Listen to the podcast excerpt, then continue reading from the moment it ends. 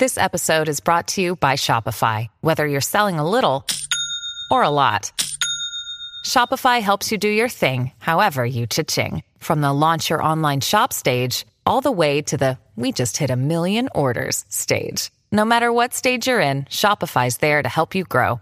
Sign up for a $1 per month trial period at shopify.com slash special offer, all lowercase. That's shopify.com slash special offer. Age of Radio. She's not masturbating to those pictures of like your of Probably of, not. of your dad. Probably right? not. But also, uh, what I'm saying is, it's more of like a I need to see what I'm working with. Yeah. Yeah, you have to make sure it's not just an acorn that is fucking, you know, glued I- to the I- bottom of I your torso. that. You know? Welcome to Super Movie Brothers. Let's start the show.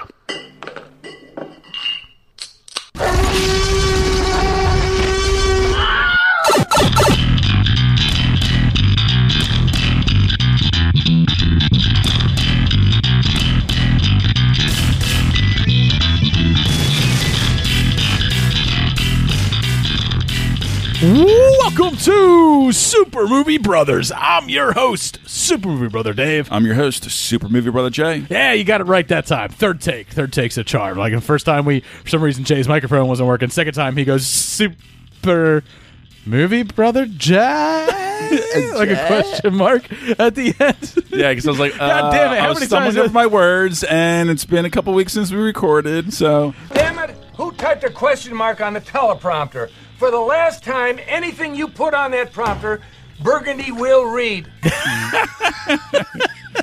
But it's been two But look, it's been a long time since I've fumbled.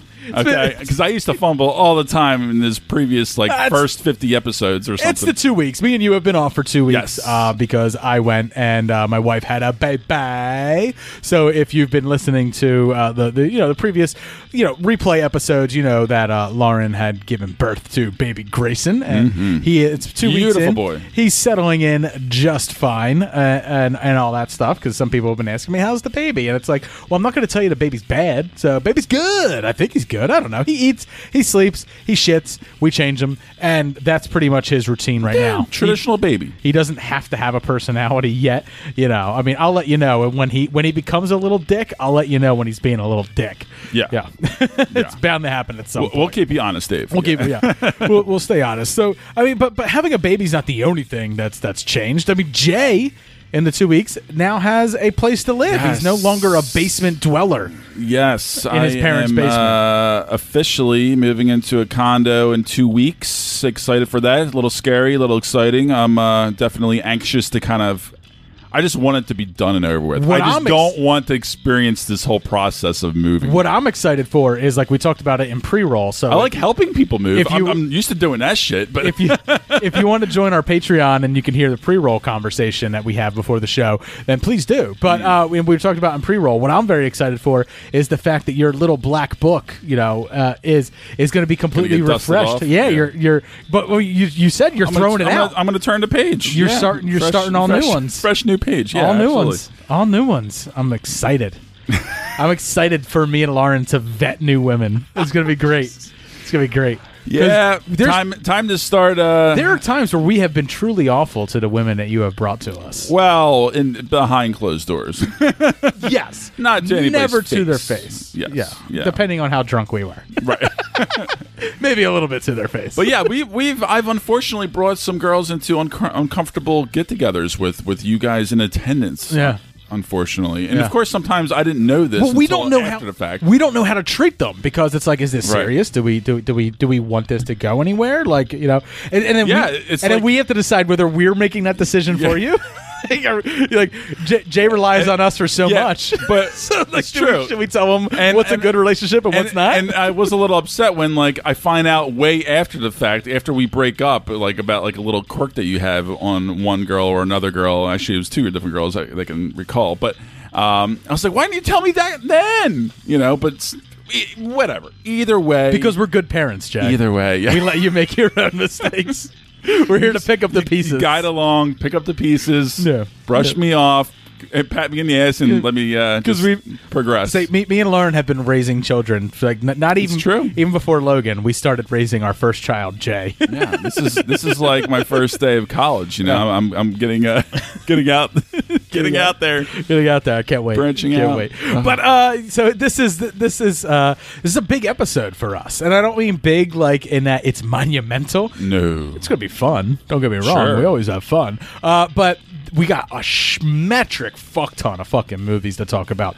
I have reviews. Uh, but, but really quick, let me just say we will try and keep it tight as tight as possible. because you know we are actually starting this podcast very late for Very late, us. yeah. so we want to keep it a little. Uh, So we do we do have some movie news to go through. Uh, Sure. We got a bunch of reviews to do in what are you watching? So you and I are both going to talk about Palmer. We're going to keep Mm-hmm. that to like a five minute ish review. I have Psycho Goreman to talk about, which uh, I was very remiss that that came out while while I was in the hospital Mm-hmm. uh, and couldn't really talk about it uh, on the show. So I'm gonna I'm gonna be doing that, but that's gonna be five minute ish review. I also watched uh, Shadow in the Clouds with Chloe Grace Moretz, which is a Yeah. Redbox original movie. Yeah, so I have yeah. a five minute ish review for that Excited as to well. about that. And then you and I are coming together, come together right now over me, which is what Jay always sings when he's in the circle jerk. Oh, that's in the center. Come together right now over me as you're just jerking two dicks off. hey, hey, hey, hey, hey! This is not Patreon. Keep it clean. Uh, but you and I are coming together, and we are going to do a, a sort of sort of a longer form review for Judas and the Black Messiah, which uh, Yes. deserves a longer discussion. Indeed, and I will be touching on uh, also the new releases of Malcolm and Marie and Nomadland. All right, and then of course uh, we have news. Jay, it's time to get into what are you watching? What are you watching? What are we watching? He's trying to watch some illegal channel. Always watching. Go past this, past this part. In fact, never play this again. All right, in the interest of keeping things tight, Jay, let's get started with something that we watched together. You and I watched Palmer. That boy, that's Sam. His mama took off. He'll be staying with us till she's back. You know your boy, right? Yeah. In the hours that I've known, Do you know when my mama's coming back? He's gonna have to go in the system. there's something seriously wrong with that kid. Would you set me free? How did you end up in prison? Don't matter. I did what I did. Look at what you did today. And there's nowhere to hide. Listen to me, son. Kids are mean, especially when they see something that they ain't used to seeing. You ain't nothing but a criminal. You got no right looking after any child. Now, this was just at the beginning of our hiatus, so this this film came out probably about three weeks ago. Yep. Apple TV Plus Yep. original film starring my wife's one of my wife's hall passes. She has several. Oh, My hall pass too. yeah, yeah, yeah. Uh, uh, With it for my own self. Yeah. my wife practically has a baker's dozen of hall passes, but uh, it's Justin Timberlake, um, and this sees him playing a recently released prisoner who moves back in with his grandmother and finds out that there is a family living in the trailer on the property that pays rent to the grandmother, and there is a little boy who is different than other little boys, uh, but he is in need of some parental structure. And Yes. this unlikely man, Palmer, played by Justin Timberlake, is going to be the one that, without even knowing it, is providing him with that structure. And before he knows it, they they they, they are building a and, and as a well as the boy giving him some structure Yeah. as well post jail. But what I love is is like this this movie takes place in this vacuum in this in this moment of Palmer's you know changing of life um and it, it ends outside of that vacuum outside of that cocoon outside Yeah. like you know it very much brings him back down to reality very quickly and it brings Mm-hmm. you back down to reality as a viewer because you spend so much time throughout this movie falling in love with this little kid falling in love with with Palmer falling in love with this process and stuff like that that you forget that there's real world struggles going going on outside for both of these characters, and you are starkly reminded of that in one scene towards towards the last. Uh, You really do. film. Yeah. And uh, this movie, it, well, I'm not going to say it made me outright cry because I, a lot of movies make me cry. I teared up and I really felt a lot during watching this movie. Like I, I did as well, and um, I, I I actually did. I, I welled up and, and tears f- fell down. Maybe it was it was towards the end. And You fucking little bitch. But it's No. be- it's because of the great uh, character development, and especially you know the chemistry between. Uh, Palmer and Sam and, and, and the little boy Ryder Allen who plays Sam is is just so so strong and so sure of himself and so quirky Unapo- and, and unapologetically unapologetically, Apologetically, flamboyant and never once apologizes for No, it. doesn't and see any reason or there's a scene that happens in the trailer where it's an issue. Yeah. where where you know Palmer's like yelling at him uh, about wearing wearing a certain costume for Halloween, Mm-hmm. And and he's just like little boys don't wear it. What, what are people going to say? And he's like, then I'll be the first one. You know what I mean? such a great comeback. Fucking love it. Uh, he's oh, it's when he's talking about joining like that that in that that The club. the, the, the right the, the fake universe My Little Pony club Right. right? The fairy princess club. And he's just like little boys don't do don't don't, don't join this. They don't do this. And he's like then I'll be the first one you know? Just like with all that confidence in the world just staring back at an adult telling you that you can't be this you can't do this you shouldn't do that. And he goes why not? You know? Like and like that level of confidence Mm-hmm. just coming from a child it's like I, I sound boastful and braggadocious but like that that is in my child that's in logan like i see that in logan all the time I know. I've known. Luckily, I've I, I've known many children like this from working at Woods, and and um, I 'Cause have a- they're I have a friend who's like that. Her child is is very much like that as well, and I love that. I'm drawn to people like that. I I love seeing that because I don't have that within myself. no i don't either you know I think I did when I was a very young kid a little bit, and I I quickly I got think out of about that how for many much- reasons, but. I think about how much time in high school I spent hiding the fact that I was a nerd, like like hiding the fact that like I loved Star Wars, I loved movies, I Uh-huh. loved you know, I loved fantasy, I loved sci-fi and stuff like that. I spent so much time hiding that stuff from people that uh, you know, I that was all stuff that I did behind closed doors. I didn't have friends that I talked about that with. It I wasn't until I I, was a junior or senior in high school that I found people I was like, you know, where I found people were like, they're not going to judge me for who I am. They're not Mm-hmm. going to judge me for what I like or for what I do or anything like that. So like seeing that in, in a little in, in a child at at, at such a oh. young age and stuff like that. special. I'm just like. It's gonna suck for you at some point, kid. Like I, I just want to like reach in through the screen Well, he's going them, to be having struggles, Right. up, ups and downs his whole life. life's gonna suck for you at times. It really is. Right. But believe me, you You're gonna stay, live it to the fullest. You stay steadfast into this person that you know that you are, mm-hmm. and it's gonna get better. Oh, you, and- and- and you you will are- change the world around you because you won't accept anything A else. hundred percent, and you're going to have a more fulfilling life as well, For sure, sure. and you don't even realize it. This movie, yeah, I, I absolutely loved this movie. I don't. I'm, I'm not saying it's like a perfect movie. Um, it's definitely It's not. It's, Um, it's definitely slow. It's I got think they put issues They put too much mystery behind Palmer and what he did to land in jail. without a, the payback, Right, uh, and, and- payoff. yeah. and they they they put a lot of there's a payoff for it because the friend who betrayed him that wound him up in jail does pay him back at some point. However, it is such a plot device that it's like didn't bring anything original. Exactly. When when when the, the story between the two of them was so powerful, where that crutch of the plot device Yeah. was just so weak. You know, it just was I- so noticeable. You know, I it also wasn't think- didn't feel necessary within the structure. I also think it would have been helpful to see who Palmer was in prison. A little bit. I, I you To needed see to have like, a gruff, You needed to have a little bit more of a reference of Right. you know the past with him. I a need- little bit more. I like it's it sounds weird, but like I, I know it's more realistic this way, but I almost needed Palmer to have more of a rough exterior, more like PTSD from being in prison and stuff, and seeing that wall get taken down more. Yeah. Uh, he, he- yeah, and all he did was smoke he was- and drink. He you was know, and that kind of a it. solid guy Yeah, I know. I know. I- before I he hear went ya. to prison, in prison, and when he comes out. Yeah.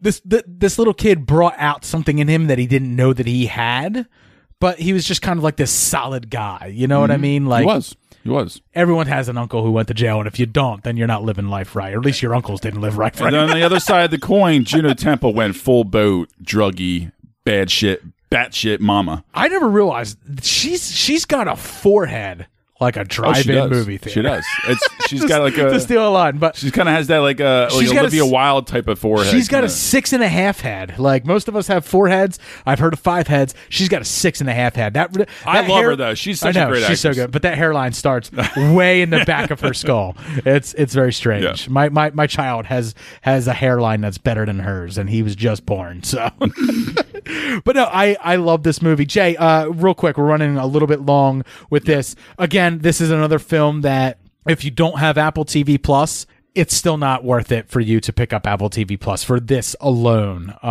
alone. Yeah. Not yet. Not Uh, I mean, definitely check this out when you can, whenever that may be. Yeah. Whenever that is, but um, don't go out of your way. What do you got for it? A minus. I got solid A minus for me. I got a B plus for it. So Okay. yeah, I I really enjoyed it, but I I, I sat on it a little bit and uh, thought I- about it, and I was like, it's great performance from Timberlake, great Yeah. performance from I think from this kid. I think the message was so strong, and and their chemistry was so strong. Where like I I really had to really it it, it worked for me, and I wanted it. I feel like it's must watch. It's a must watch film in many aspects, and I, Let's- I want people to see this. Let's so. face it, Apple TV Plus isn't worth it until there's Oscar buzz for one of their things, right? Because I it- guess they don't they don't have content. But that's clearly the movie that, that, that that's clearly the movies that they're going for. All right, uh, for Palmer, A minus for you, B plus for me. Yep. Solid film. If you have Apple TV Plus and you slept on it, get on it. Uh, Apple TV Plus, it, it'll slowly get there, or it'll die and fold into one of these other streaming services. Well, they have out. more money than anybody in the world, so they're they're not going to go away because they're not spending an overt amount of money. You know, they're they're picking and choosing their products.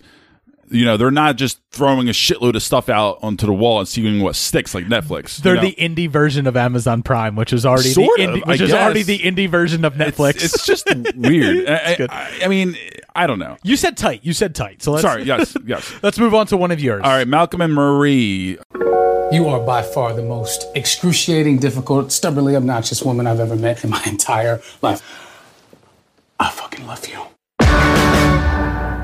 Oh, he's so sensitive. He's romantic. I bet he's sweet, right? Well, I mean, yeah. When he's not being an emotional fucking terrorist. This is uh, on Netflix. This just came out. It's a two hander. This was shot during the pandemic. Just like my dick. Two hander. you wish. Yeah, it's true. No. It's true. We talked about it. I'm Lucky a, gr-. I'm a, I'm a grower, not a shower. But like when it grows, two hands, please. Damn. I only, I only get that when I'm lucky. When I'm like I'm kidding. I'm kidding. My, I'm kidding. blood is pumping extra. But anyway, um, John David Washington, Zendaya. They Zendaya. are Zendaya. Whatever. Mary Jane Watson. Whatever you want to call her. Mary Jane Watson, Euphoria. The star. You've seen Madonna. No. Um, yes, absolutely. And True, Sam but Levinson. really, really the star because Zendaya is fucking killing it these days. So She is. No, she really is. And, and and Sam Levinson is the one behind Euphoria. And you know, this is a very sleek black and white shot, two hander, as I said, post awards. No, no, I'm sorry, post opening night because he's a director and his film just came out. He's hyped up. She's not. it's And- autobiographical fiction. Yes, if you look into it, This it, is I Sam would say Levinson's like a autobiographical little fiction. bit. He does not believe that. He does not admit to it, but there's way too much proof behind that. Well, there's always been the adage: you write what you know, right? Like you and that are too. like, and like that too. And they address it. That's the pro- that's the problem with this movie. Real it's quick, so to- pretentious. To drop a little bit of a plug, you write what you know. Our good friend Mark Dickerson has written a book, Art Farm. Yes, this is true. You write what you know. And- Congratulations, Mark. and it's a and, and it's a bunch of artists from from different mediums coming together and it's sort of a dark comedy and stuff like that.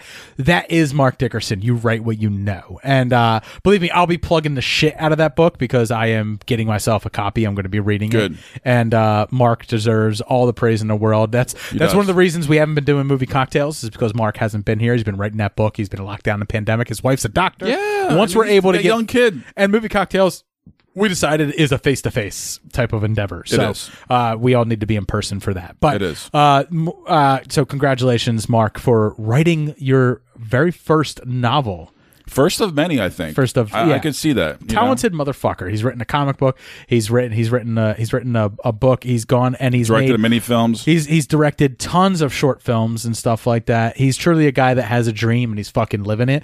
And he's one of my good friends. And it's weird to say like I'm proud of somebody, but like Hmm. I'm proud of him. Hey. Jay, don't worry. I've told you I'm proud of you too, buddy. So I don't. was, I was try- I was trying to think when you said that to me. I don't think it's ever happened. You just got your own place, and I'm proud now. All right, I'm thank proud you. that you're. I'll a fucking, take it. You're a homeowner. Yes. I'm fucking proud.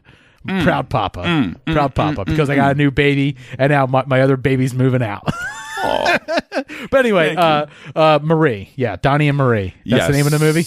Donnie, Malcolm and Marie. Malcolm and Marie. That's right. So this one was a disappointment for me because I think it was just so self-aware of itself. and Disappointment to everybody, from what I've heard. It be because first of all, you you don't need to, you can stop watching after the first twenty minutes. You get it. It's just a literally a couple arguing about every little fucking thing that you could think of between Which- a relationship. right? But which we've loved before. It's that's the thing. It's it's before midnight, right? Before midnight, before sunrise, before sunset. Like all these movies, they're the fucking script, great. The script is fucked up.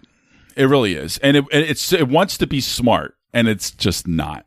And you know, and the way they bring things up, and it's so wrong because it's, it's a white writer talking about A black you know, director. a black director, and and and that kind of voice, and it and it's just so not right or accurate, and, and it's just uh, very off-putting. And they they get into critics. Disingenuous sounds. They they sounds get into correct, yeah. many different aspects of mental health and uh, relationship dynamics, and just it's it's just toxic in so many different kind of ways.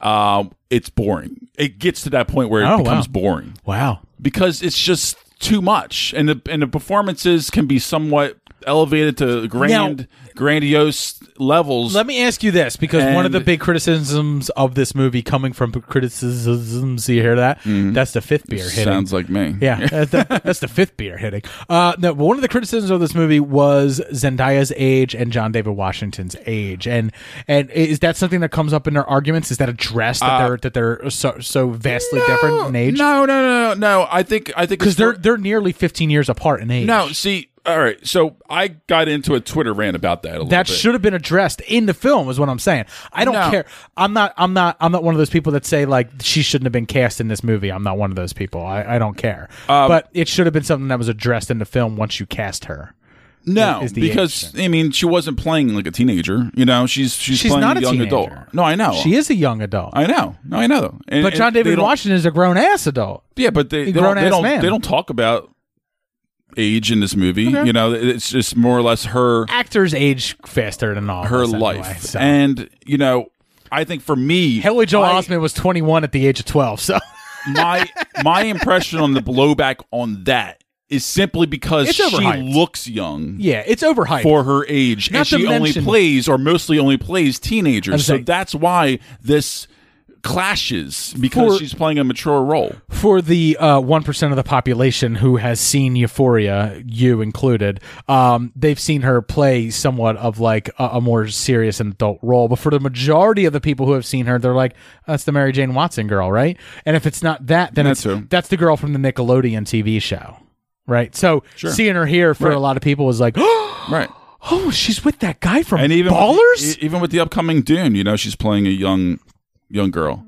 So in that character. So this is a C plus for me. I think you know, Bad movie. It's it's um C plus is almost generous. You haven't said one good thing about it, to be honest with you.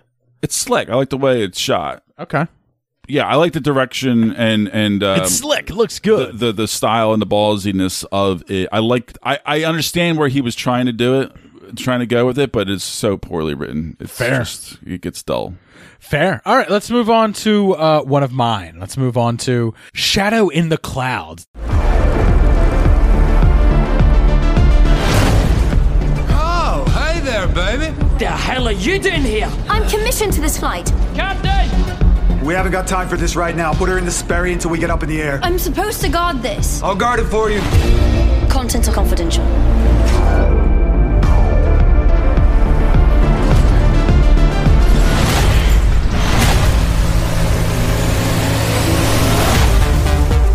Your name, honey? Flight Officer Garrett. Ain't no women in the Air Corps. I'm a flight mechanic and a pilot. You're not a pilot. You're a delivery girl. Sir, requesting permission to fire on an enemy attacker. You wouldn't even know how to fire a gun. I was being polite. She hit it! She was right! Who the hell are you, Miss Garrett? What is she here for?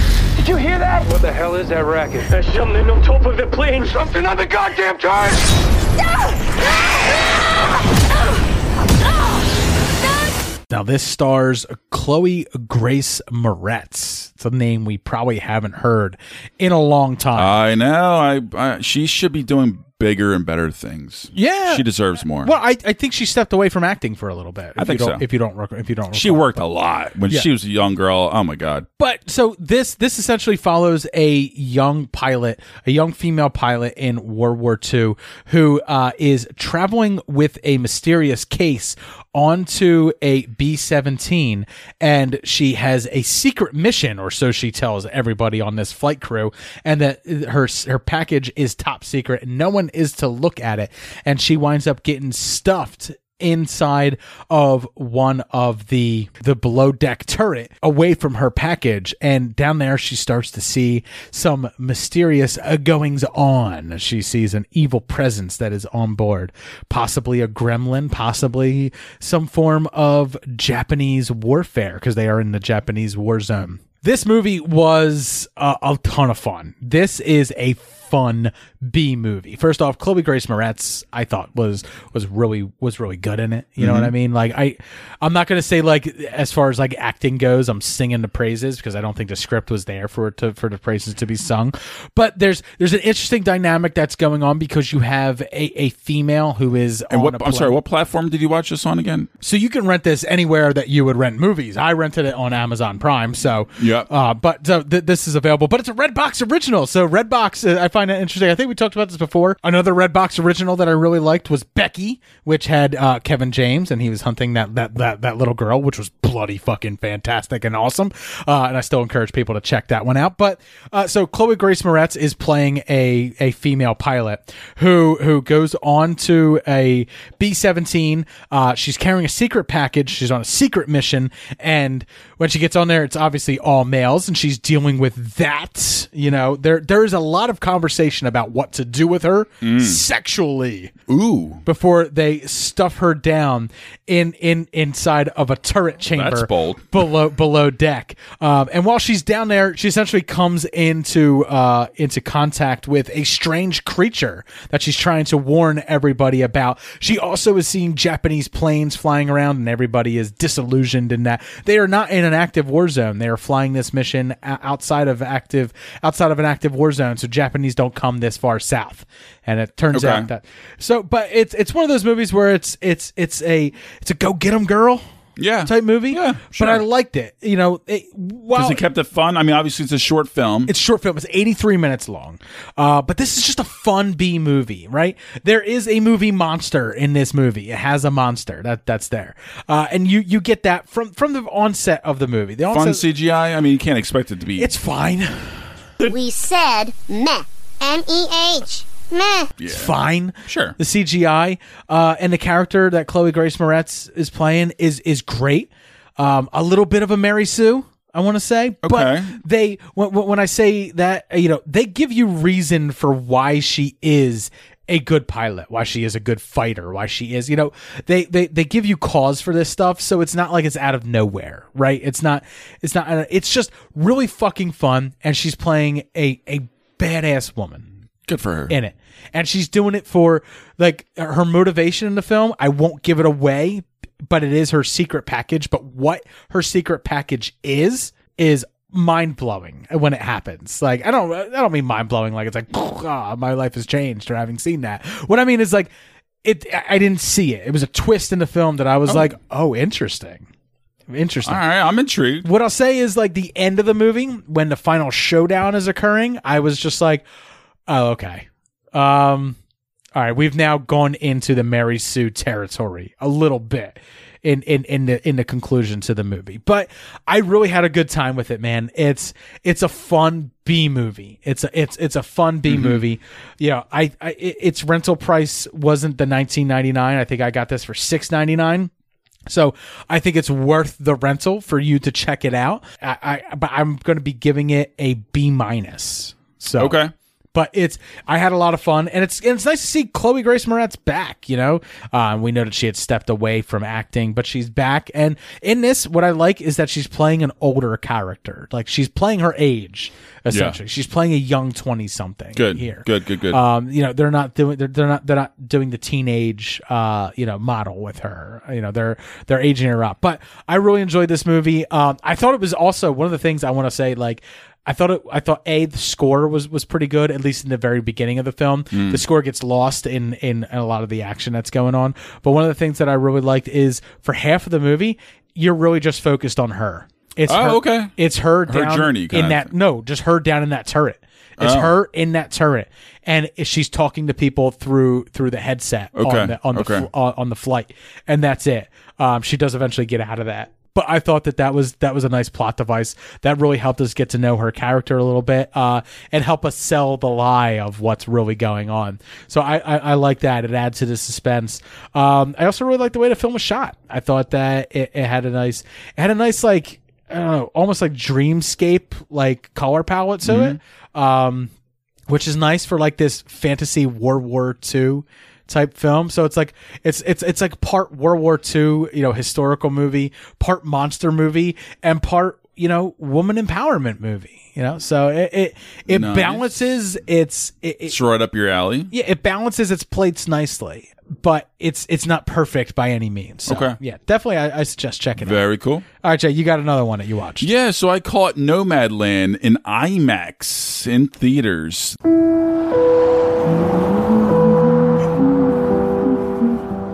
You are one of those lucky people that can travel anywhere. Yes, ma'am. I know. And they sometimes call you nomads. My mom says that you're homeless. Is that true? No, I'm not homeless. I'm just houseless. Not the same thing, right? No. This one, it I had a feeling that because it was shot in or not shot in IMAX, but it was actually going to be displayed in IMAX, that this was going to be a beautiful landscape type film, and you could see that from the trailer. I, I, Dave told, I told you when I saw this trailer, I I- was like, "This is built on the back of Frances McDormand, and that's all this is." No, hundred percent is. This And is Frances look, McDormand. I'm going to give it to you straight. There's no plot. I know. This is a slice of life movie following this woman from the post recession, like 2011 time period. She, her whole town got up and ended, completely upended, and, and the zip code got disappeared. It took, they took it off. Like the whole town just. I could tell from the trailer. I could tell from the trailer that this was no three billboards outside of Ebbing, Missouri. No, no, no. It doesn't have that kind of energy level for sure. But this is solid, dude. This is this is one of the best movies I've seen in a long time, man. Ah, no, this like, for me seems so boring to but me. But again, seems so. see, this is what I was going to say about that. There's no intrigue in it, other than It's other than the personal conflict. Despite my only flaw with it, with with the pacing, naturally, it wasn't boring. You know, I just felt the pace being a little bit too long for what it was trying to accomplish. But I think at the same Let time, me get a little It was supposed you. to be that way. At what point in Frances McDormand's career did you look at her and go, "She could get it"? Because it ain't now. It ain't now. That's for sure. Wow, yeah, she's she's she's. I go from she's talking a, about a, she's a wo- little, she's a little rough. I go, I go to talk about a movie about woman empowerment, to then She- talking she- about she where, fits in where an quite well. actress can get it. Um, but I, I think for me, it's Fargo. I love her in Fargo, Yeah, she's she's fun in that. and it, that, that, Yeah. that- that's not a pregnancy kink. That's, not, that's not a pregnancy kink. Got it. Got it. All right. I'm just trying to have a little bit of fun. I realized that we were probably talking about movies too heavily, and we weren't having enough levity in the show. This this one is a, uh, yeah I'll, you know it's a heavy movie. This is a heavy It movie. It is a heavy movie. I mean, it, but it is one of those things People where losing she, their jobs, just trying to survive. They suck they- a dick on the corner. Frances McDormand suck a it goes dick to on the show a lot of them, ha- you know, they choose to live this way. They want to be in their mo- mind free, you know, completely off the grid. No sense of responsibilities to the society at all, you know, and and just kind of be working from seasonal job to seasonal job around the Midwest, Southwest, you know, I kind of area. I want to break free. I And- want to break free. It's 100% that. It's 100% that. And it really it, it asks a lot of questions and it, and it doesn't give you any kind of answers because, you know, she's offered opportunities and she chooses this path along Okay. with many other people. And you you really get a nice character study, not just hers, other people. There's a lot of great little threads throughout this film, and it's definitely worth the watch. There's a lot of great things in it. You, you just, it's must. But this is theaters only right now, right? Nomadland. temporarily. It's coming out very soon. I think this weekend or next weekend. Amazon it's Prime, It's right? going to be dropping. I I can't remember the streaming service, but it, it will be dropping. I believe. It's just not. Yeah, it's just not for me. This Um, is definitely like when I watched this trailer, I was like, I'm looking is- forward to watching this again. This I is really a will. This is a J. and, and and it delivered. And I was I told you beforehand I was a little worried that this could be the reverse. It Boring. could be very dull and boring and not work, Yeah. or it could be a home run for me. And it was a home run. This is a solid A for me. I really love this movie. I dug it.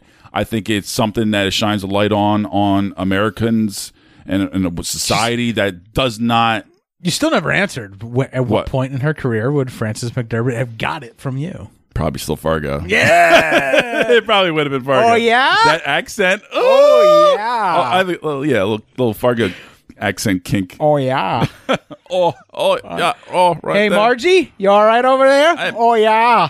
Hey, hey, boy. Are you in yet? Oh yeah, you in there? Oh yeah. I don't feel it. harder, harder. we I grow- can't do accents. We're growing big up here in North Dakota. Yeah. oh yeah. Mine's awful too. All right, Jay. Uh, final movie that I watched by myself before we get into our main review for Judas and the Black Messiah. I watched Psycho Goreman. Many moons ago, a nameless evil was imprisoned in a place far beyond reach. Hurry up! If he were ever to be released, it would spell certain doom for all existence. Is that fear I smell? Your planet will be torn to pieces, and I will Mimi, treat your look! screams as I rip. Is this yours? Oh, B? Oh my god. the gem of Paraxidike.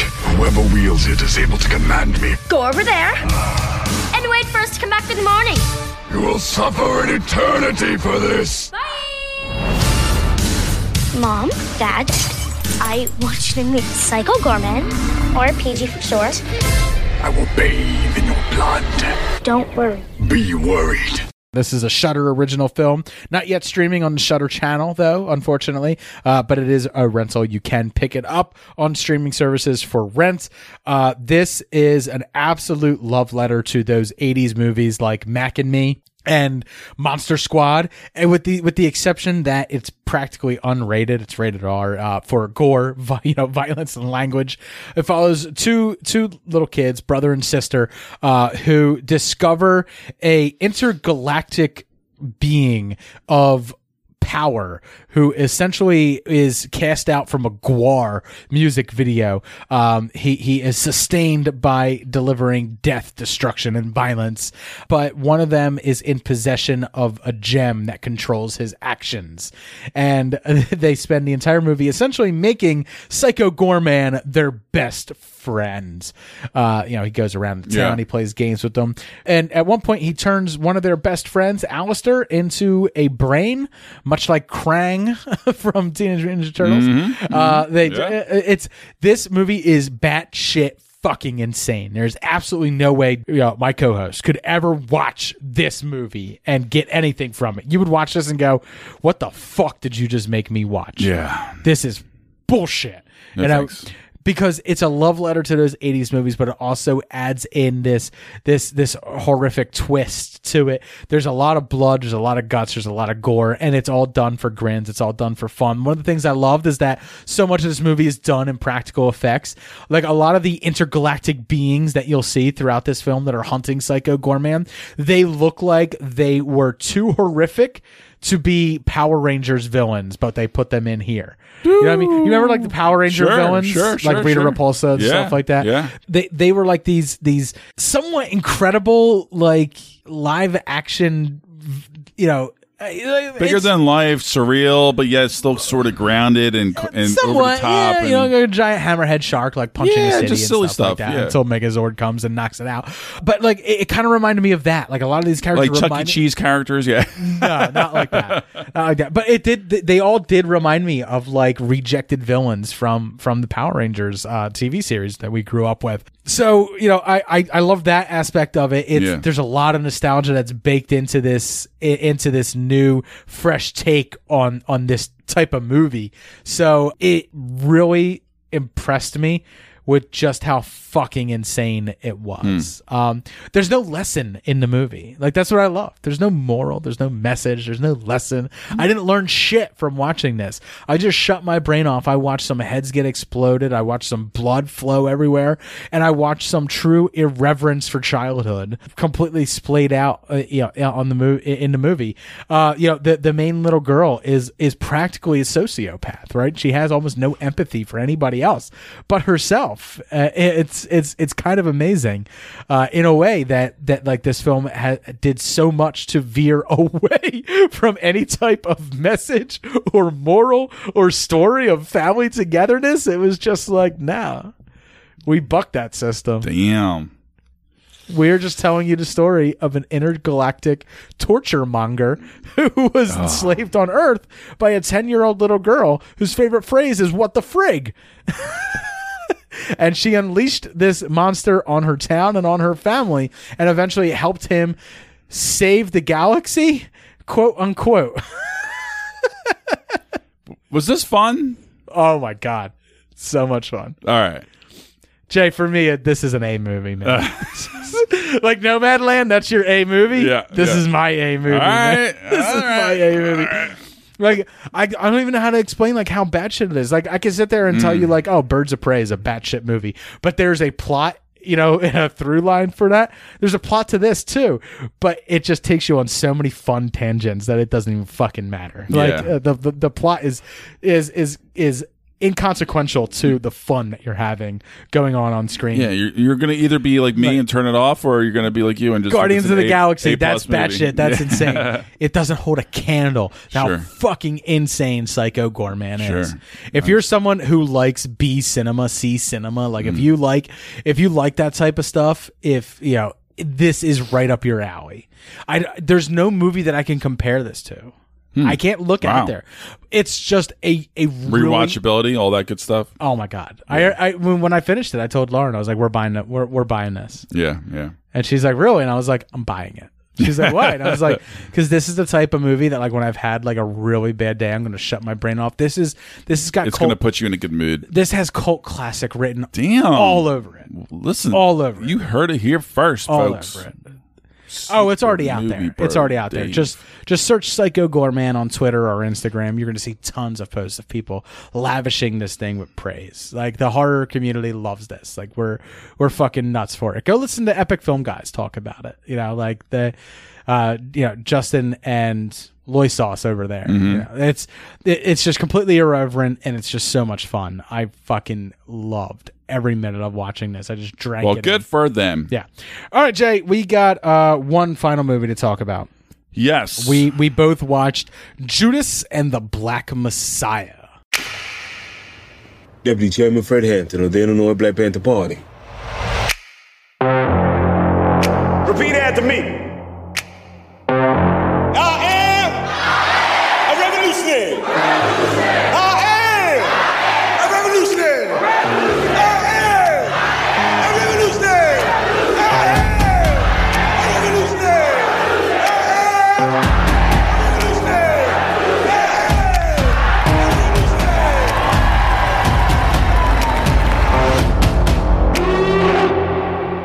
Looking at 18 months for the stolen car, five years for impersonating a federal officer, or you can go home. The Black Panthers are forming a rainbow coalition of oppressed brothers and sisters of every color. Their aim is to sow hatred and inspire terror. I will learn all that I can. These ain't no terrorists. You can murder a liberator, but you can't murder liberation. You can murder a revolutionary, but you can't murder revolution. And you can murder a freedom fighter, but you can't murder freedom. All right, so this movie follows Lakeith Stanfield's character of Bill O'Neill as he is entrapped by the FBI and is forced to infiltrate the Black Panther movement uh, that is led by one Fred Hampton, who is played by Daniel Well-. First, he was um, he, he chose this path, David, because he could have been a man and went to jail and served his six years in jail, but he had a choice, Dave, and he was indifferent within the political times right now, and you could tell that he was a good actor because he was selling himself as some false as as a, a FBI agent and, and Right. stealing cars, you know, and he got fucking arrested, and, and this is how it He could either began. serve his time in jail And- and or he was going to serve his time being an informant or or for the FBI. or he could be an informant for the FBI, Yeah. join the Black Panthers, and essentially feed information Sure. on Fred Hampton, who played by Daniel Kaluuya. Uh, that's the best. That's the best I'm going to get at that. is Daniel Kaluuya. It's just But- Kaluuya. It's Kaluuya. Yeah. I had it right the first time. Yeah. Damn, I overthought it. Yeah. I overthought it.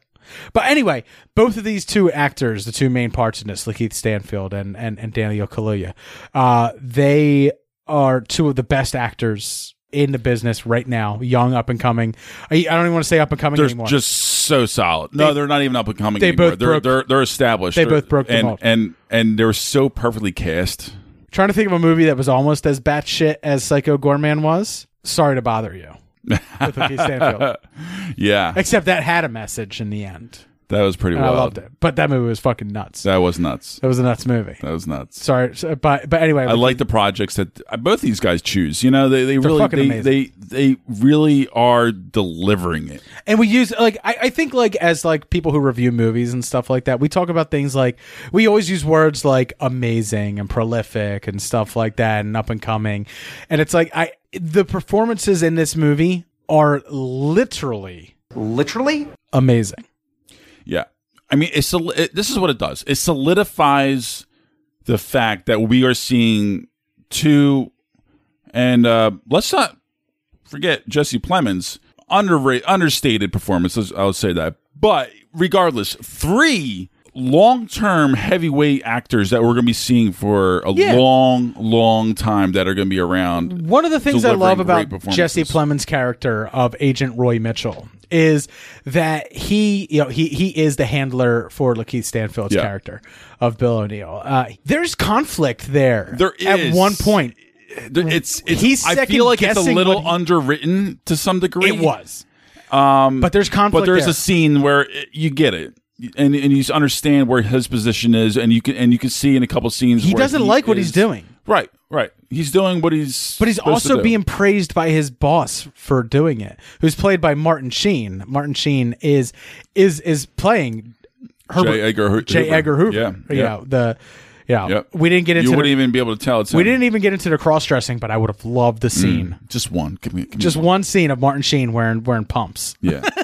looking in the mirror. It's been like, look damn fine. They look damn fine. Uh, how's it going with uh with, with, with turning those guys, th those black guys, against the Black Panthers? Is it going well? You know, uh, it was it was essentially like a, it was like The Departed, in a way. It was. But it took And a step further, and it added so much more to the story. Given given our current political climate and Yeah. the political climate of the nineteen late nineteen sixties, early nineteen seventies, and to the same struggle that yeah, that and and that, and t- funny enough, that was director uh, Shaka King's pitch. Yeah. she wanted to make a The- a- the a Black Departed. Departed for this time period. Yeah, but she didn't, you know, secretly say that this was the story that she wanted to tell. But it that was. was the pitch. But it was though. because that was a great pitch. You know, like It's a great pitch. Yeah, because this is the the specific story that she wanted to tell within that period of time. You know, and that message Yeah. and the story and the political message throughout the country. And uh, yeah, the, this is a, a real story. You know, Bill O'Neill and um, right they they make a very clear point in the beginning of the film like it doesn't I, I forget what it says but it's not based on a true story it says based on actual events or something like that.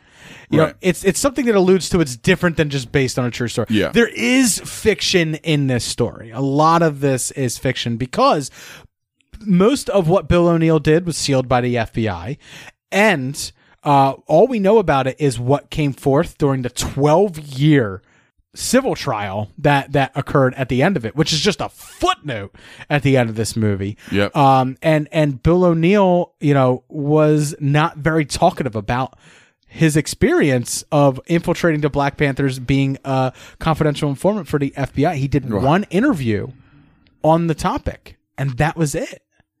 Well, shame, and you can see it progress throughout this film, and, and and the guilt, and you know, I think this happens all the time with informants. There's there's There's endless informants out there in the world, and guess what? You don't hear about them because one, they either get killed, they go to jail, they get you know. There's uh, so, something always happens because you're rarely strong enough to come out the other side There's and live. definitely a life. moment where where you know Lakeith Stanfield's character kind of like pulls up and he's like, "Let's just, I got all this bombing material. Let's just blow it up." You know what I mean? And we're not saying what or when or how or who. Right. And everyone's like, "No, that's not who we are," and blah blah blah. And he was sent there by the FBI. But there's there's there is a moment of truth that I feel from Lakeith Stanfield where I was like, he's angry at the government for putting him in this position, and and, and in a way, he does kind of just want to blow it up. Yeah. He does. Yeah. He's angry. Yeah. Because as you He's know, angry. He's frustrated. He's you know he, he's he made this he's made this decision long ago. He doesn't want to go to prison and stuff like that. He doesn't but he also doesn't want to be in a position that he's in anymore because he he is part of this movement. In Yeah. his mind, he's a part of the Black Panther movement. yeah.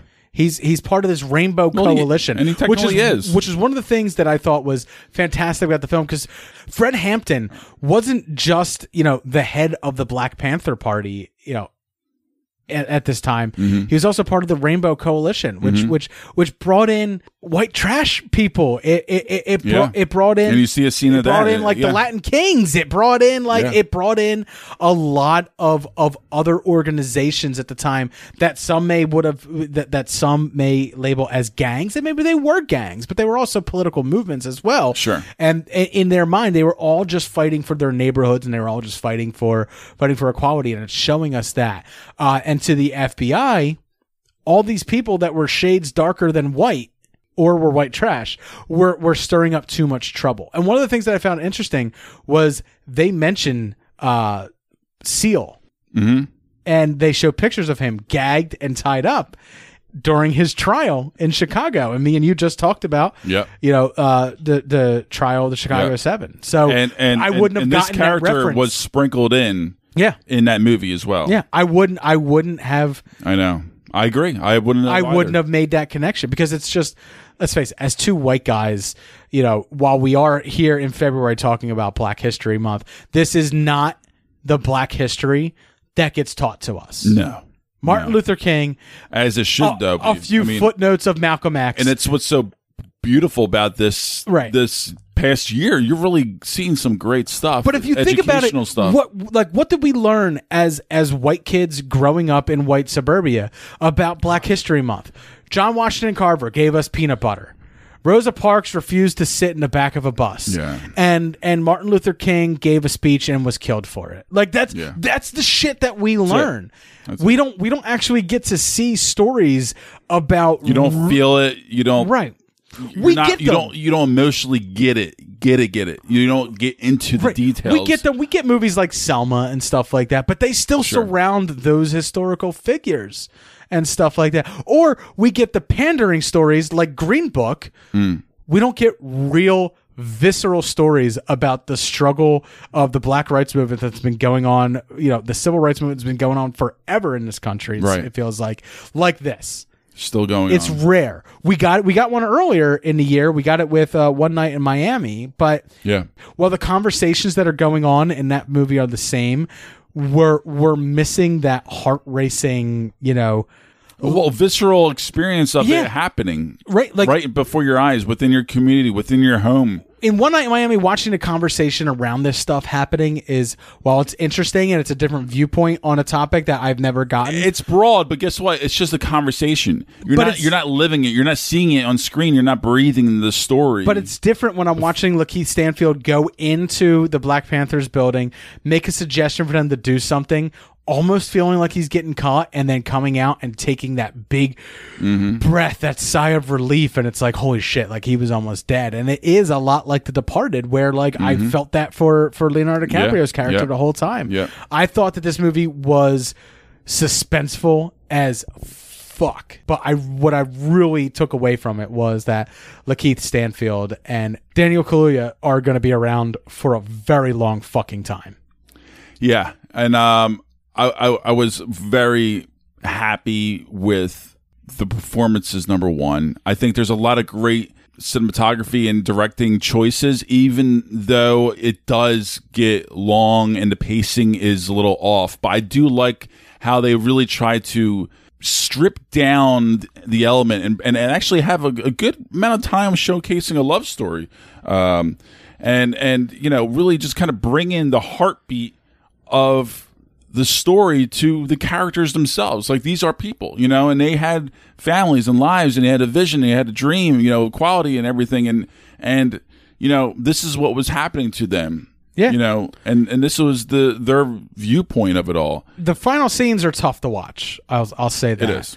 Um, they don't hold back, and I got to watch your face while watching it. It's it's it's haunting and stuff like that, but it also it perfectly encompasses what was going on at the time and what is still going on Yeah. now. Yeah. Um, Yep, yep. And I, I really, I really enjoyed this movie. Uh, I thought that as far as acting performances go, it was fucking phenomenal. As far as far as the script goes, as far as suspense, it, it's it's fucking phenomenal. Uh, I do think it is uh, it is a little slow paced. It is a little it, it is a little to get into it, but all character pieces tend to be that way. and very long footnotes everybody just so you know just stay tuned for that because there's going to be a lot of There's about dialogue to read five, up on Five minutes at the end of the film is all Yeah. is all like where where do we all end up? Like what what, Yeah. what what did this what, what did this all mean in the end? Which I I'm not always a big fan of. I always prefer showing that stuff, but this film had a pretty long runtime to begin with. It's about two hours, and I'm not saying crazy a little, long, little over but- two um yeah it's heart-wrenching but you know uh You would need to again, tack I on mean- an hour of the movie to, to to get to what they put into the footnotes and stuff like that at the end of this movie.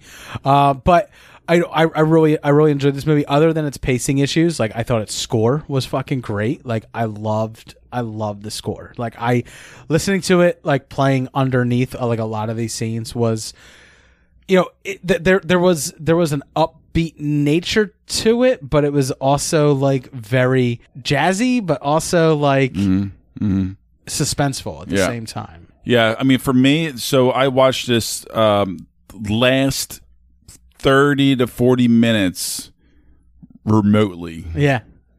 And I think that might have took away my flow, unfortunately. And I, but I mean, it's not um, like I'm giving it a bad grade or anything like that. I'm giving it a B plus.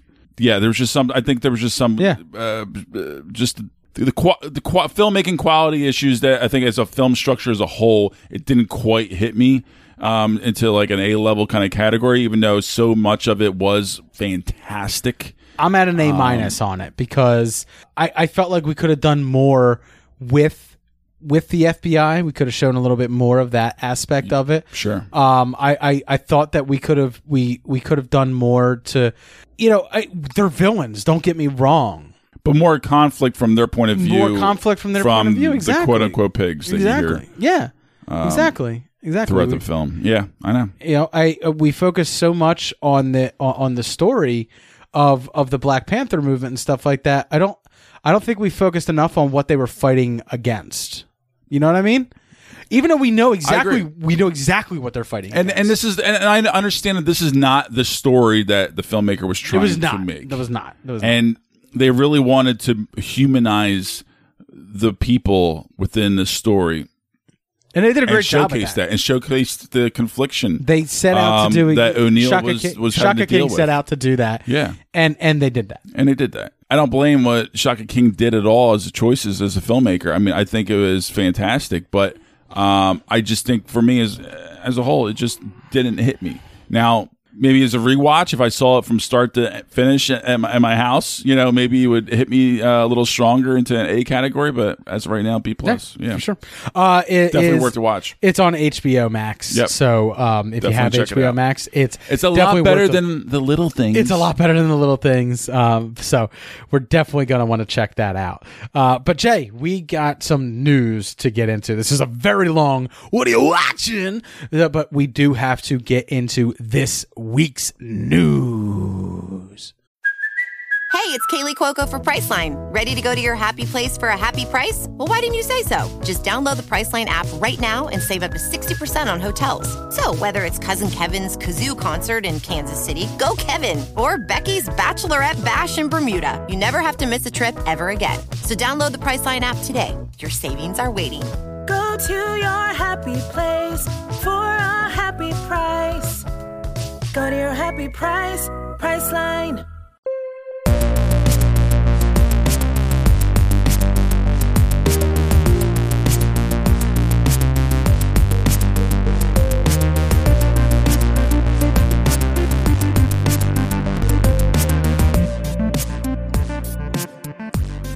All right, let's just get through this one real quick. This first news story. We all know me and Jay are a little behind the eight ball on this. Gina Carano fired from The Mandalorian, but also fired from Rangers of the New Republic, which what I found was interesting that based on some of her some of her anti-mask tweets and some of her some of her tweets previously that she was putting out mm-hmm. were the reason that Disney during their Investors Day announced Rangers of the New Republic, but did not announce that Gina Carano was the star of it. They actually were going to announce her as the star, but because of her some of her previous tweets and because of some of her previous political politi- political viewpoints that she's so happily to so happy to share on social media, they decided to wait and see how things turned out for her before they announced her as the star of that TV show. Lo and behold, she goes out and starts and starts making some anti-Semitic tweets. Uh, those anti-Semitic tweets have been deleted by her. However, they basically talked about her and her political beliefs and those who share her political beliefs being that that are akin to Jews in the Nazi regime, and it's that's just not true. that's just not the same.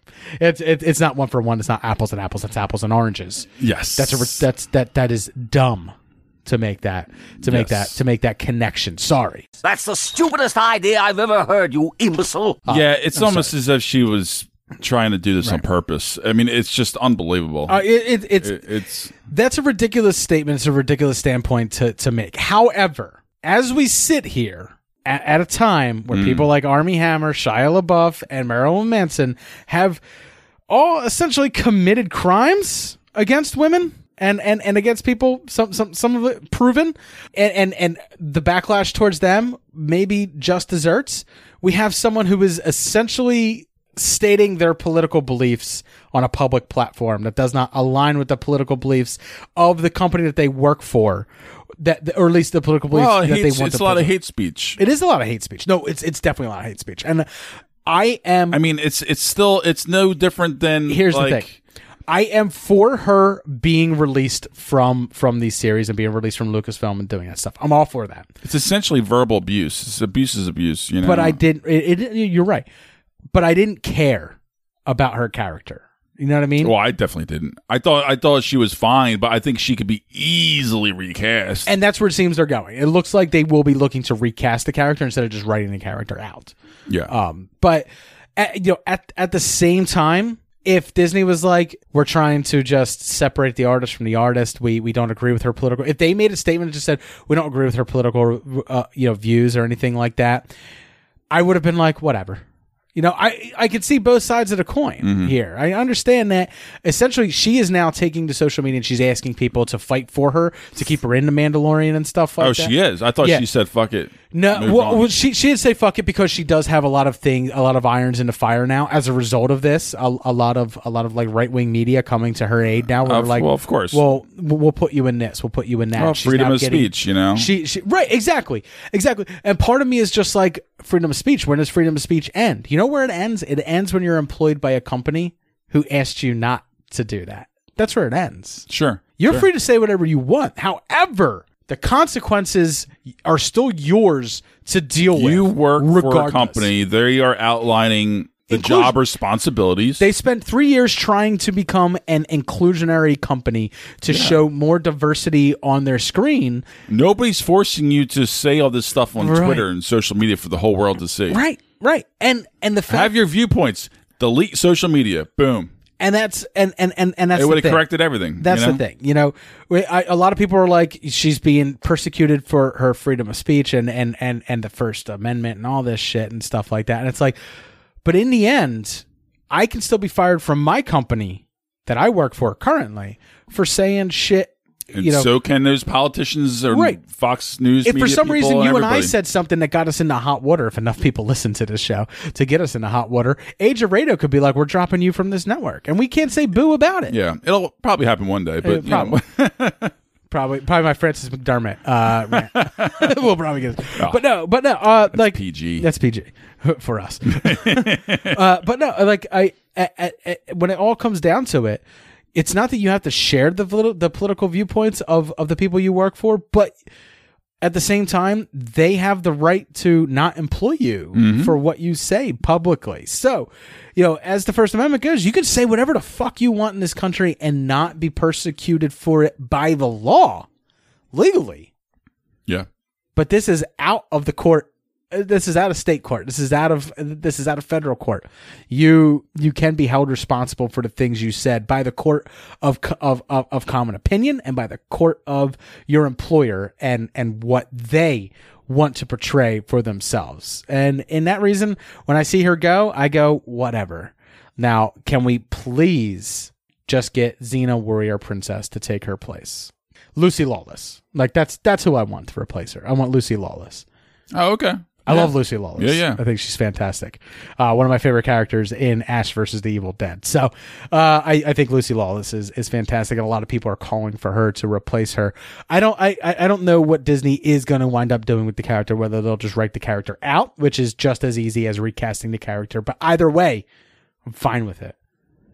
No, it'll be it'll be good stuff. I, I'm I'm I'm happy that this is just gonna get moved on. Oh, hopefully, it's gonna move on. I don't I don't want to be seeing shit in the headlines like you know a court date fucking thing or any kind of bullshit like that. I just want everybody to move on, move on, please. Yes. Next news story. RJ Jack Black has been tasked to lend the voice to Claptrap. I sound pleased about this, it's only because my programmers made this my default tone of voice. I'm actually quite depressed. the lovable robot from the Borderlands series of games, which is now being adapted into films.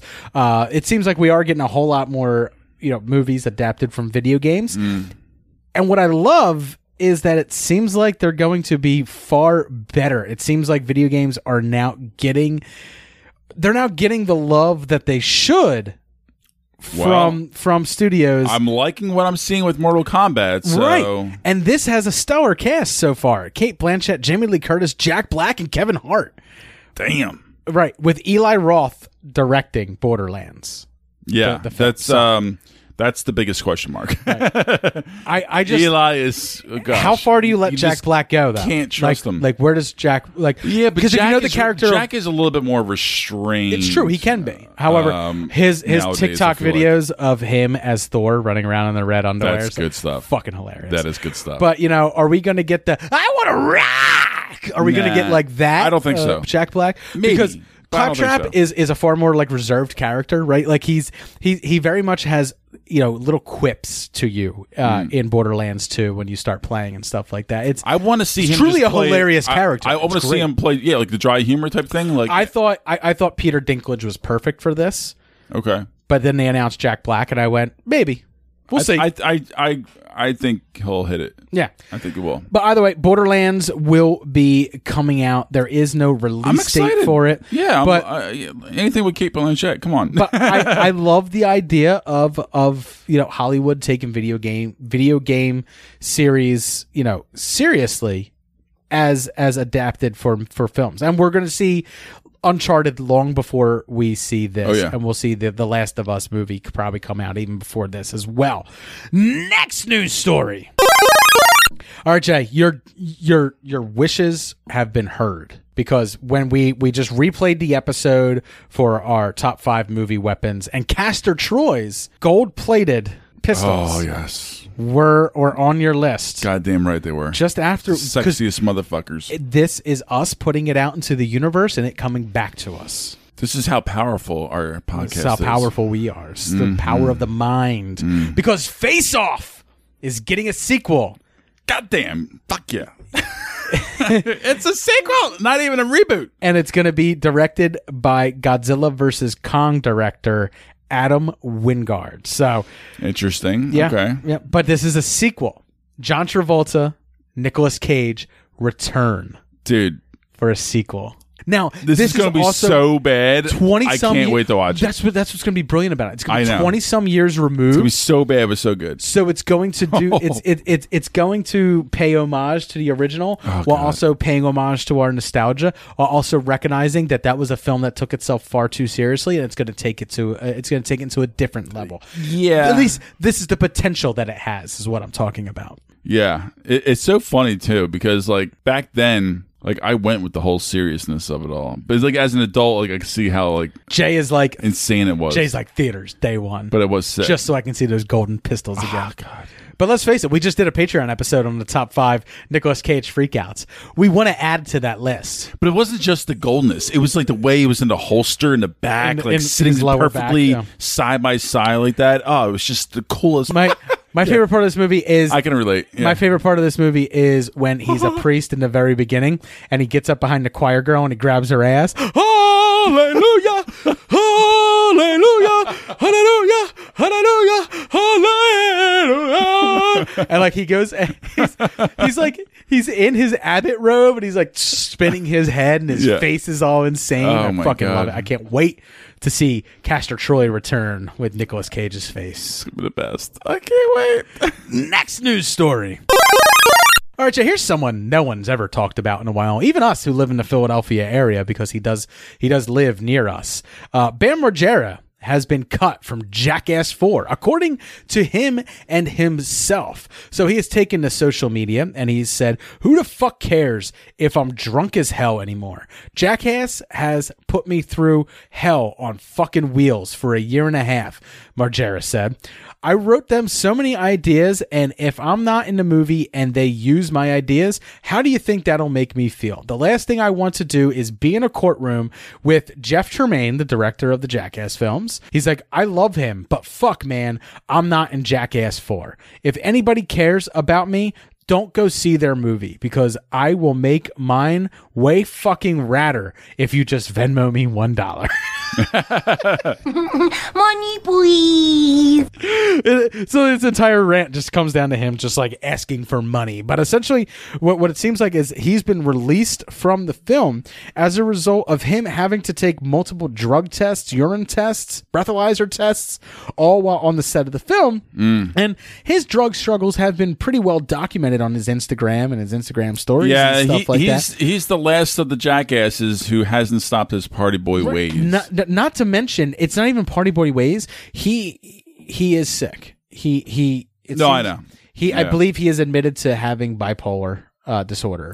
Well, this which is true. Is is is true. often comorbid with it, substance dependency, Mm. and and he, he really states that it, he's tried to get help before, and he comes back, and then he he goes away again and falls back into addiction. and especially when you're in, you're hanging out in the town does- of L.A., Right. where you can just And get here- around and here in do Westchester, whatever the hell you where- want. Well, but also no, I, I mean I've se- I've literally been in the bar with him. I mean I've, I've seen him hanging out. I mean in Doylestown, but he attributes a lot of this to the fact that he he does have long lasting pain from some of the stunts he's performed uh, throughout Oh, the of Jackass course, films, sure. but also the death of, of of one of his best friends, Ryan Dunn. You know, so it's look, can you fault Paramount for for releasing what essentially is a train wreck. Look, I, I don't wish ill on anybody, especially anyone dealing with substance abuse issues, because it is a disease. Yeah. I want to see Bam Margera get help, but I don't think being in the Jackass movie and putting his body through that pain is what is needed to help him with his substance abuse issues. yeah, this is one of those. things I think it's the right call on Paramount's part. I think it had to be done. You know, I think it's just one of those things where I think enough is enough. In fact, the mistake that Paramount think- did was allowing him on set to begin with, was hiring him to begin with.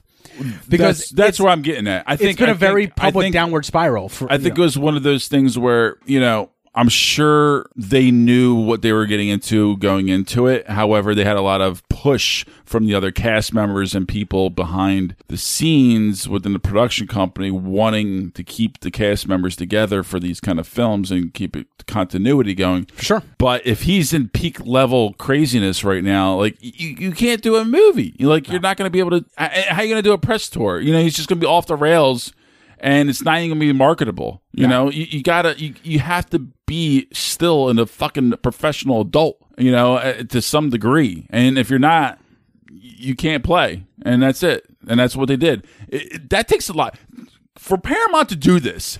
I, I, I would think they're essentially on. releasing one of the three tentpole stars. Th- this shows how bad he is. Think if about- they are releasing him, Think think about he Jackass. must have been doing crazy shit. Think about Jackass. multiple periods of time. and you and, and you think of Johnny Knoxville, Steve-O, and Bam even Margera. over, but even over the years, Dave, of them literally, even in their throes of all of them fucking up and doing shit, they still made these films. They still released them. Paramount didn't give them any Different shit. climate now than even when Jackass I, Three. I, was made. understand. I understand. However, you know, and it, and Christ, you're almost like you know 40, 50 years old now. But it's time. You got to move on. I, I'm fine with it. Just Yeah. get her on camera, make us laugh, and uh, please don't, please, please don't put. You're wasting everybody's time if you're just going to be an idiot. Exactly. You know? Exactly. Uh, just do the best product that you can, and having someone who's a loose cannon that could possibly also get someone else hurt on set And that's a big part of it too. is not is Yeah. is, is not insurance something that we need. purposes. yeah. Next news story. All right, man. Disney CEO Bob Chapek has confirmed. He said it in interviews now that Black Widow has no plans. They have no plans for Black Widow to be released on any streaming platform. Yeah. Unless Raya and the Last Dragon does fucking gangbusters on Disney Plus, in which case then probably then. I don't love it, Dave. I don't love it. I, don't- mean, at this point, more and more, I feel like Doesn't it feel like Marvel's the just right taken move. their toys and gone home? Because I mean, I, I know we're getting WandaVision and we're going to be getting Falcon and Winter Soldier, but it feels like all these movies that are part of this Phase Four that WandaVision's fucking kicking off. It, it, Right. kind of feels like Marvel's like, we gave you a test, now now we're taking my toys and I'm fucking going home. there's that, but I'm I'm I I, I feel like they're doing these products a you know a disservice in a lot of ways for throwing it into the pack of wolves of all this other content that's going to be coming out The hype is- around the same time. Also, the hype is cooling, right? Like that too. I read this news story and I Shit, just we- went, this thing was supposed to come out last spring, right? I mean, it, I don't even you know, care anymore. I've been seeing this. Tra- I just saw the trailer before. Uh, uh, I think Nomadland or something like that. I did no, right before Nomadland in IMAX. Right, we've now I'm cut like, two trailers for it. By the like, time the movie comes come out. Like, they'll be on trailer six and TV spot this ninety seven. movie, you know, just be ballsy. Put it out on Disney Plus. You know what great marketing is? Cut your price. Cut your price to like ten dollars or something like that, or, or whatever. You know, Don't it'll that. it'll be great marketing. If you put Black in theaters Widow- as well, so in theaters, mm-hmm. Disney Plus, same day and date. We Boom. already talked about this. If you put it as thirty dollars on Disney Plus because it's an MCU film, and and and and you get out there and you get the message of how what a tentpole film this is for for Phase Four, people will will pay the thirty dollars to watch it at home, and they'll pay to go to the theaters to see it. Same my, time. my point is insurance, good marketing, get people jazzed up. Oh, discount. I like that you're on my side because previously you've been like, no, Marvel should. Yeah, but this is it It's been too depends, long. It depends on the property. It's been too long. It depends on the film, and I think this is the kind of film that Right. warrants The lava has gone down the hill. The on this. option of this both. thing was this thing was white hot. We were all ready for it, and now the lava's hit the ocean and it's cooled, and Yeah. it's it's it's making itself into something. This better be one hell of a film. That's all I gotta say. Right, it better fucking kill it. But all It the has Marvel, to. all the Marvel films have been delayed as a result of. of I know, pandemic. but but this is the one where like there's no excuse. it seems like everyone else is shifting and pivoting to move And along are, with it and and, doing what they can to make money. And Disney is just like, no, you will see the MCU in theaters. Damn it, I mean, you will. Next news story. Speaking of this, John Carpenter has has taken to uh, social media and has said that he believes that the Halloween movies could be released on streaming services. Two Halloween films that are going to be that, that, that are going to be shot. We obviously have Halloween Kills, which is going to be coming out. Uh, was supposed to come out this past October, but was delayed and is not coming out until until 2021 now. But which it still may be delayed again. John Carpenter's pretty much saying let's just let's just put it out, and I think that's that's kind of the place Disney needs to be as well for Black Widow.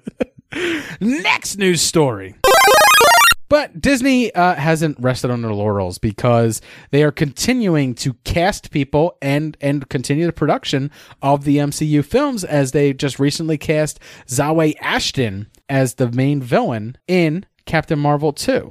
A lot of rumors on who she could be playing, whether it's Moonstone or whether it's Valentine, a uh, a you know a rich woman who is uh, essentially she outs Carol Danvers as as uh, Captain Marvel and stuff like that, uh, her secret identity. In the film, she doesn't have a secret identity. Who Yeah. knows? It could be amalgamation of, of multiple uh, Yeah. Carol Danvers uh, villains. But I've seen her in a couple things. I, I kind of like her. yeah, uh, Velvet Buzzsaw is what she's uh, is what they're they're touting that she's most renowned for. So, look, I whatever you know, uh, she seems I like a think she was uh, like Amy Adams' assistant in Nocturnal Animals as well. Yeah. But like you know, it's just one of those things where solid actress. Let's see what she does with it. Let's see what the new. villain is. She's new.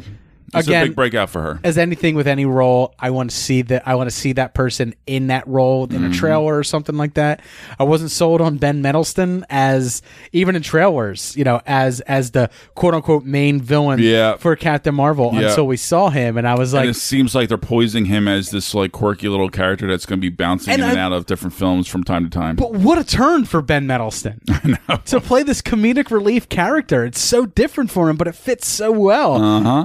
Uh, It I, does. I love it. I love does. it. So I, I It do. does. I do look forward to this. I love him. He's I look forward to Captain Marvel too, even though I was not wowed by Captain Marvel one. Um, Huge disappointment for me. I think. I think uh, in the MCU and in Disney, they always seem to get things more right the second time around. So No, not Thor, but uh, no, it was the third the time third time. for that third time for that Right. one. Next news story. All right, Jay. Mission Impossible. Previously, that was a movie that was being shot back to back. Mission Impossible seven and eight. Well, no longer. Mission Impossible 7 will be wrapping up its filming schedule shortly, and Tom Cruise will not have time to start filming Mission Impossible 8 because he's going to have to go out and start doing press for Maverick. So, Yeah, uh, the he has- longevity of these shoots, obviously because of the pandemic and delays, um, and you know the time-consuming aspect of the press tour, it makes sense. It is what it is. It's unfortunate. Um, I'm okay with it. It's fine. Whatever. I mean, I would assume I would be shocked if they filmed this uh, eighth film this year at some point. I would. I think suspect also- it would be delayed until 2022. I also think they want to see how the film market is Maybe. by Maybe. the time 7 comes out. You know what I mean? Yeah, it's it's clearly I think the pandemic's going to leave a gaping wound that could possibly never be stitched back together. Uh, Possibly, but I mean, even still, this film's not coming out until 2022 anyway. Right. Number seven, I mean. Um, But but it, either way, uh, it seems like you know we were going to be getting back to back Mission Impossible movies in in 22 and then in 23. Mm. You may- we might be waiting until 24, 25 for that other one to come out, which Maybe. also Maybe. is is Tom Cruise getting three years older. But you know what? He's found that Scientology found the view, Oh, so yeah. he's he's good. He's good. He's good. Dianetics is doing him well. Next news story. RJ, how do you feel about one of your favorite films as a child coming back? mm.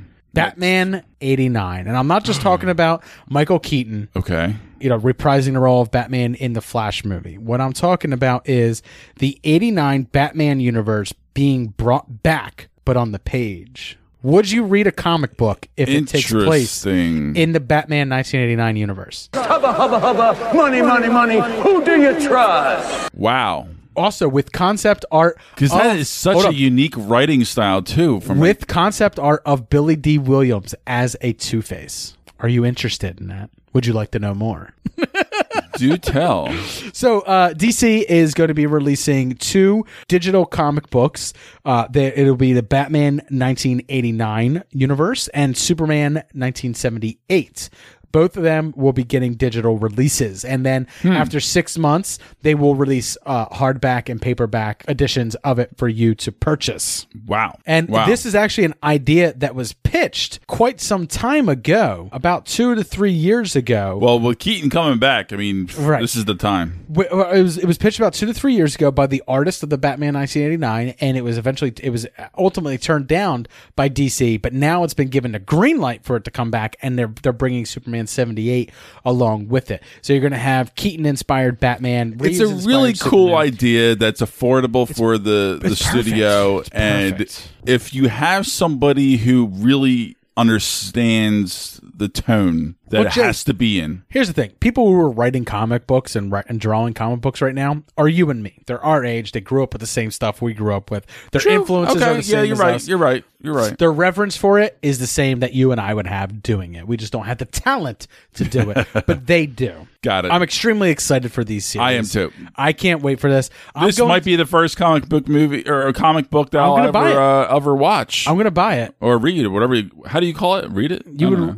Do you read a comic book? Do you read it? Yes. Do you watch it? What do you do? If you're like me, you Hmm. read it and then you then you go back through and you. I'm just, gonna get slaughtered on Twitter for this no, statement. no, uh, no. 'cause everyone How reads do you read? Everybody a reads comic, books book? differently, you know. Okay. Uh, but the way I read them is I go through it. I read the story and stuff like that. I read the dialogue that's that's written out there, and then I get to the end, and then I flip back through, and then I go back through and I appreciate the art and stuff like that. But you do it s- art at the same time, so you just sort of like meander through the page with I'm the looking. stories, I'm looking the at photos. the right. I'm usually looking at you the get art. the story gist, and then you just kind of sprinkle through the photo, um, art design, and, and enjoy that. Exactly. Yeah. Yeah. Exactly. Yeah. In detail. Yeah. Yeah, exactly. Cool. Yeah.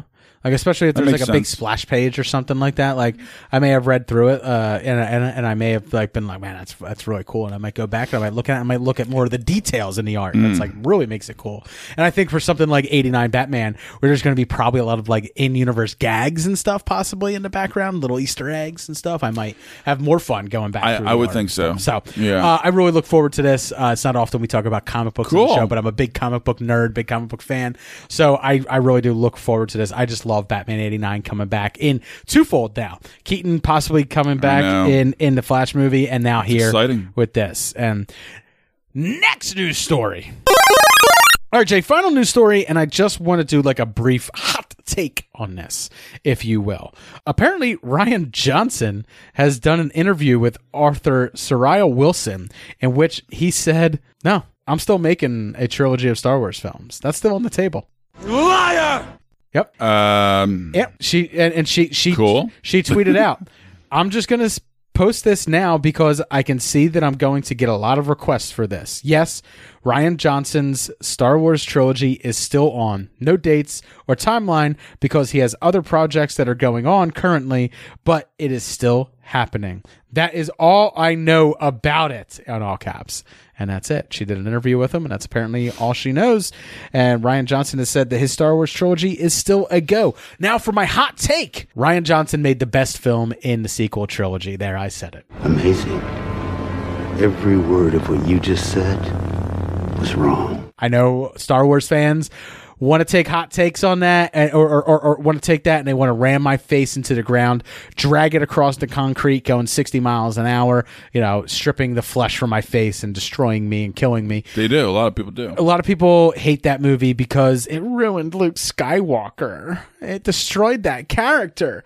Here's the thing Luke Skywalker went from farm boy to Jedi Knight in a blink of a fucking eye. Motherfucker didn't know what failure felt like. Motherfucker gets a taste of failure and he suddenly he becomes a grown ass man. And you know how I deal with failure? I go and I hide and I drink. so when I saw Luke Skywalker getting a taste of failure and he goes to a remote planet to be alone and to drink green milk from some weird fucking Mhm. space seal, Yeah. I go, yeah, fucking A. I can relate. fucking A. That's what I would fucking do. Yeah. Yeah, I can relate. Yeah. But I mean, when I watched that, and I was just like, "Why? Like, why does a hero have to be a hero forever?" When the old saying is that a hero is made in in in moments, one to two moments. That's what makes a hero. Making that decision to do something in that moment, and and Luke Skywalker did that. Why is he held up to the standard to be a hero the entire rest of his fucking life? why does he? Why, why does he have to be flawless? It's such a conversation. I like the know. idea that my main that my main character was flawed. I have plenty of problems with the sequel trilogy. Don't get me wrong. Plenty of problems with Rey. Plenty of problems with Kylo. Plenty of problems with how they treated the character of Finn. Uh, you know how they treated the character of Poe. I think that there was rewrites out of rewrites out of rewrites, and my problem is with Rise of Skywalker more so than it is with any other film in this in this series. Right. Uh, but in the end, like I look at Luke Skywalker and him feeling failure for the first time in his life and taking it extremely hard, and I go like, yeah, failure is fucking hard, and we fall and we stumble. But in the end, Luke Skywalker didn't turn his back on everything and say, no, that's not who I am anymore. Go fucking fix it yourself, Rey. He fucking did what he had to do and he showed up for the final battle and he He did. And he sacrificed himself for the ultimate cause and he became the hero again. Yeah. Yeah. I think what's harder than stepping up and being the hero once is fucking doing it again after you failed so fucking hard. That's why I fucking love that movie. But also, I love that movie because that movie does such a fantastic job of taking everything that Star Wars has done and it does tear it down to to its core, but it doesn't rip its core out. And then it tries to rebuild it on on that core, and it ends with little fucking broom boy, man, little fucking I broom know, I boy. was gonna bring that up. and I it's such a Broom passing Boy. of the torch of of not just I of, of, of not just that story of not just the power of the force, but also the power of that fandom, where you're passing it on to the next fucking generation. It was perfect. It was a so as ending. someone who's a father who has children to pass this on to, I watch the last Skywalker and I go fucking a because it doesn't have to be my Star Wars for fucking ever. At some point, it's going to be their Star Wars, and I can either take the ride with it like Rian Johnson wanted me to do, or I can jump the fuck off and I can take the social media and I can tear it down for fucking ever. And I decided to to to punch my ticket and take the ride with it instead of hating it. I don't love, you know, I, I don't love the last. You don't Jedi love everything ab- about it. about it, but I do respect at least what was trying to be done. I agree. and I want to see what Rian Johnson. And I agree with that. Still, just like I wanted to see what I, no, I, I, I don't love everything Zack Snyder's done, but I'm still curious to see what he's going to bring to his own Justice League. Even though I'm still convinced it's going to be the same story, not a whole lot. It's going to be different. Right. And that's true. I still want to see what Rian Johnson can bring to this universe. Exactly. And that's why I think what really, you know, I Rant think a lot of people, even if you didn't like this his film, Rant over. Take the social media fucking shit on me all you want. At Super Movie Pod on Twitter. SMB Dave on fucking Instagram. Shit in my fucking mouth. I don't fucking care. I'll eat it up. I'll spit it right back in your mouth. That is disgusting. Give it to me now. Mm. yeah, I got dark. you would. We went there. We went there. You, you've been long overdue for this too. But are you? But would you watch a Rian Johnson trilogy? A hundred percent more than probably more than anybody who directed. Well, it was only JJ. Um, right? Do you want to see a JJ Abrams Hell no. trilogy? No, no, I No. don't either. I know exactly what it would be. I don't would have watched the Colin Trevorrow one where, where you know he. I would have seen any of them. I would have seen Colin Trevorrow's version of it. I liked his um, version from what I read from his script. Seeing Favreau, love it. He's doing a great job. Favreau wouldn't touch Star Wars with a ten foot pole unless it was the He's doing Mandalorian. Mandalorian Star Wars to Yeah. me. Yeah. Anyway, I'm excited for it. I like it. I like it. I hope it's I true. like it a lot I hope it's true. I also because I think Rian Johnson's a genius. Also, And I- Rian Johnson is very well known for trolling fans of Star Wars at this point because they've been so hot on him Yeah. that he likes to troll fans. I wouldn't put it past him to say this just to see what fucking heat he gets back for it, and this may not be true at all. maybe, maybe. I mean, The Greatest Revenge was making a great film after that. Knives Out. Knives out, right? This is Yeah. great. You know, when everyone's like, "You're a fucking hack," and he goes, "Yeah, well, you like this shit, don't you?" And people are like, "Well, kind of," and it's like, "No, you do. Shut up, you do," because I did. All right, so that's going to do it for Superman Brothers this week. If you want to respond to anything that we said during this episode, if you really want to smash my face into the curb uh, because I like The Last Jedi more than any other of the sequel trilogy, then that's fine. But don't get me wrong. When we talk about the sequel trilogy as a whole, I'm probably right there with you. We probably all feel the same. So don't hate me for liking one movie over the other. Just agree with me that the whole sequel trilogy was a travesty, and and, and it's going to get better from here when Dave Filoni erases it with the uh, with the Ahsoka series and the World Between Worlds.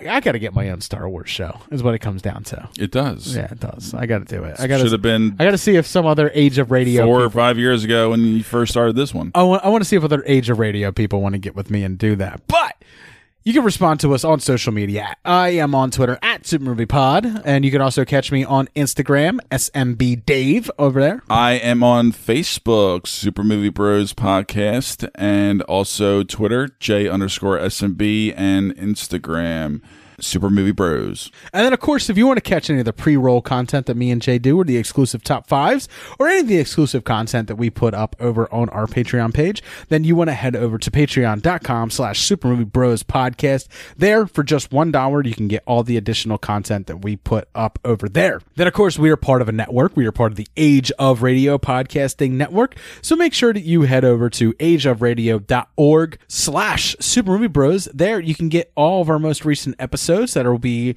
there handily for you in a nice little web player. Mm-hmm. Or you can check out any of the other shows that are part of the Age of Radio podcasting network. I want to thank all of you guys for listening. Have a great one. Cheers. Cheers.